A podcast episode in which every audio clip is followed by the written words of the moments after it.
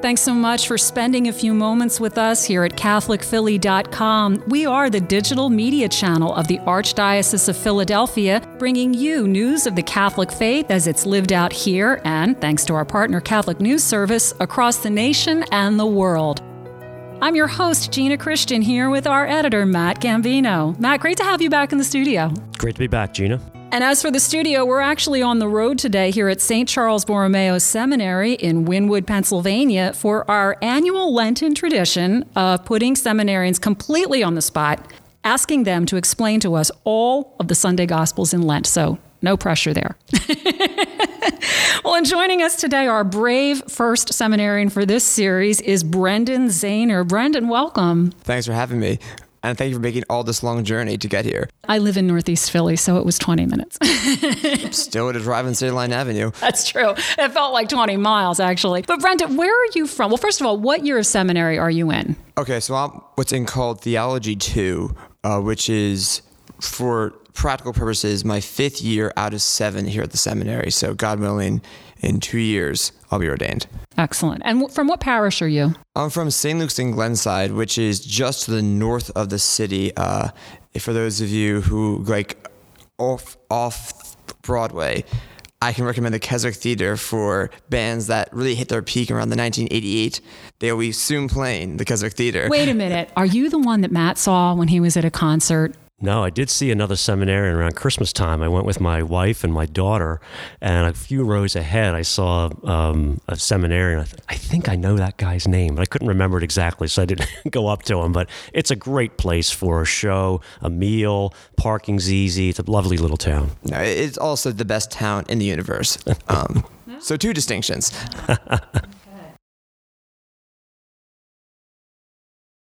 It is. It's a beautiful town. I have friends who live there. I used to work there actually many years ago. Well, with no further ado, we will take a look at how the scriptures speak to us through Lent. Matt, what is the gospel for the first Sunday of Lent? In this gospel from the Gospel of Luke, chapter 4, verses 1 to 13, the congregation will hear about the three temptations of Jesus by the devil. Those those temptations are threefold in that the devil tempts the, tempts Jesus by offering him bread because he's been in the desert for 40 days. Um, he tempts him with power and glory. And lastly, he puts God to the test. He says, throw yourself down and you'll be saved. So it's these three temptations that we'll be hearing about and that we're reflecting on. Brendan, how does this scripture speak to us today? Well, I think where this scripture is most clearly helpful for us in 2022 is the line that the devil actually tempts Jesus so frequently with, which is, if you are the Son of God, if you are the Son of God, do this, try this, what have you. And for especially helpful for us as a first Sunday in Advent reading, one of the things that Lent really should be doing for us is helping us to prepare ourselves to receive God's love on the cross. And one of the biggest barriers that we don't always think about is the barriers our expectations of God put on him.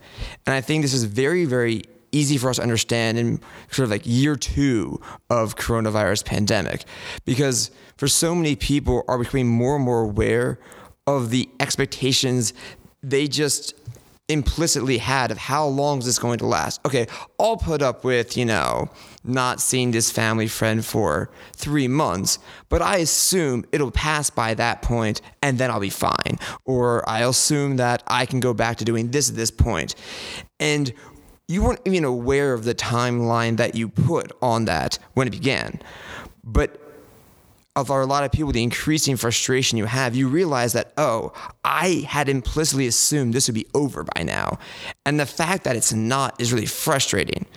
Now, like, I don't know, like, could you have at the point when you made that expectation said, oh, I can justify it being exactly nine months and six days, and but not that seventh day? Of course not. But the truth is also the case for our spiritual life is we put all these expectations on God all the time which is, you know, oh, God, you're obviously going to answer this prayer because that would be a cool thing for you to do. That's a loving thing for you to do. And you haven't. Well, now I'm mad at you, God. Well, God never told you that's how it was going to go, but you put that expectation on how God's going to be. And that's obviously the basic story of the gospel is we didn't expect God to come as man and die for our sins, but he did. So there we are. And you're seeing Jesus kind of surrendering himself to God's providence in the desert. Oh, absolutely. And relying on him, especially in his word. Mm-hmm. Uh, and so that kind of humility and surrendering yourself gets back to people's expectations because it sounds like you're saying we want to be in control. Oh, yeah. I think probably the most helpful line in actually how Luke is able to give this entire story to you in a nice little summary is this very, very last line in this gospel, which is when the devil had finished tempting him for a time, he departed from him. But there's sort of two parts of that. One is he did every temptation. The sort of we have those three that Matt laid out so really nicely, but we're left to understand that Jesus faced all the temptations in the desert, and they kept coming back. And it's always pointing to that final time on the cross. So it's very much of a first Sunday of Lent pointing us to the entire Lenten experience and that ultimate subversion of our expectations, which is God dying on the cross. And it sets up new expectations of what Lent is really about. Absolutely. What are some of the specific expectations people have of God? I really like that point because I think God gets such bad press so many times in our hearts and heads. What are some expectations of God? Well, I think you probably have to take it out from like entire society at broad to even sort of the expectations that a Catholic in the pews may be unaware that they have of God. So you have sort of the outward expectations. Those are usually the arguments that sort of people use against the church all the time. Well, like, obviously, if God were real, then there wouldn't be any sinners in the church. You're like, well, I don't know where you got that one from because we never said that, but you have people implicitly clearly have that assumption all the time. But then even the person in the pews, and this can get really tragic sometimes, will have really faithful Catholics and they'll be struggling a lot with problems. And they'll say, Well, I go to Mass every Sunday. I, you know, went to Catholic school, I pray regularly, and yet how is it that this disease could happen in my life? A loved one could be taken from me, maybe by coronavirus or something else. Um, really any set of tragedies. And this is someone who really has throughout their entire life try to dedicate themselves to the gospel. And there's realization until it says too late that I hadn't expected these sort of challenges to come my way. You see this, I think, probably also clear people more at the end of their life, uh, whereas sometimes people realize they had sort of a laundry list of things they want to do in their life, and they are surprised when that life is taken before that list is accomplished. But then, sort of on the other side of it, is you have people who the list is accomplished, and like, why hasn't God taken me to him yet? And the answer might be that God may have something further in store for you that you hadn't planned on. Um, so our idea of like when is it's a very serious question to grapple with, but Lent's a good time for serious questions. When is the right time to die? Is going to answer ultimately be is when God takes you to Him and in every moment. You know, it seems to me too, as you were talking, that there's a liberation from expectations that Jesus sets up here. Mm-hmm. Talk a little bit about that. Well, I think the problem with expectations is we have to put ourselves, as you mentioned earlier, in a seat of ultimate judgment. We have to have this. It's actually very tiring to have expectations. We, just don't realize it because speaking about the coronavirus, if I have an expectation of how long it's going to last, that means I have to have like analyze the virus itself precisely supposed to begin and end. But I have no idea. Um, I really cannot begin to overstate my ignorance on these matters, but I can say that with God's setting the bar of my life, that wherever He leads me, society, what have you, will be a place ultimately fulfilled in His providence. And that can be a huge unnecessary burden that we've put on our own soul shoulders. One question I would have is what do you say to those who feel they can't overcome temptation? They just feel so defeated. And I'm thinking in particular of a number of people I know who have long struggled with addiction. What would you say? And obviously, for people in that situation, that can be incredibly challenging and not something you just want to dismiss as like, oh, well, you just aren't trying hard enough or something like that. But the message of hope that this gospel gives us isn't that we just tried one more time and there was a breakthrough, though that could happen for some. I don't want to deny that possibility, but that throughout it all, that Jesus, first and foremost, took those temptations upon himself. And that's why I like phrasing Lent the way I did, which is preparing ourselves to receive just how much he loves us. because even the person suffering immense continual temptation, that is still precisely the person that God so badly is opening his arms out to when he's hanging upon the cross. And that's the person he wants to pour his love so deeply into. So I think that would be the message I would have, which is, well, on a personal level, the frustration can be immense. The challenges can seem insurmountable. It is still nothing compared to how much Jesus loves you and how much Jesus opening up his arms to you on the cross. So it's even if you may lose confidence in yourself, don't lose confidence in His love for you. And we see, um, as you were saying earlier, Brendan, that these temptations aren't just here and then gone, just for now.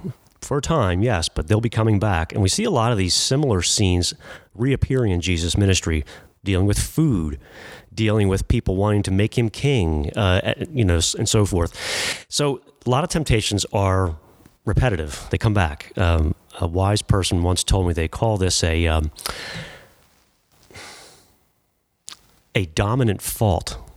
So it's like fault that you have that's dominant. So it keeps reappearing for you. So what kind of hope can people take from this message, from this gospel today about how Jesus deals with temptation continually? I think this gets at what maybe a really common misperception, which is who is it that understands temptation better than anybody else. And I think the person we would intuitively say is well, the person who just does a lot of bad stuff. They're tempted all the time and they do that thing. Um, but the gospel really points us in the exact radically opposite direction, which is the person who resists temptation. Which, when we think about our own lives, we get the temptation that, you know, on Halloween night, we see the piece of candy, eat it right away we might not even remember that temptation. But when you resist and it keeps crawling in your mind and you just keep trying to hold it off, but it keeps beating upon you. That's the temptation that you get. Or think about any drama series where there's like the will they or won't they situation dynamic. Well, the entire drama is before they actually do whatever the thing that was leading to. Once it's actually done, the drama's gone. So I think when we think about our own experiences in life, we can be able to more deeply appreciate that our Lord actually understands the temptations we're undergoing better than even we do, because it was such an ongoing part of his life. And the moment of the temptation, clearly, but at every moment in the public ministry, you had the Pharisees coming up to him asking, Give us a sign or what have you, if you are the Son of God. Um, all the way up to the cross, which is just replete with these incredible temptations. I mean, who wants to die? Um, we see in the garden, but we even see in the last moments on the cross. They're still there, still pressing.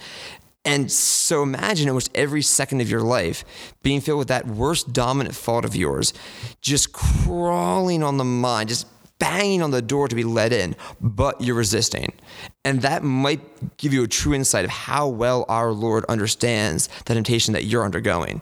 That's wonderful. Brendan, thank you so much for sharing your insights with us as this Lenten season starts. This was a great way to open it up, and we truly thank you. Well, thank you for having me. I said, and thank you for braving the cold, braving the traffic, and braving the elements. Oh, it's a pleasure. We thank you for embarking on the journey of priesthood, and please know you'll be in our prayers during that journey and as we journey through Lent. You take care. Come back soon. God bless.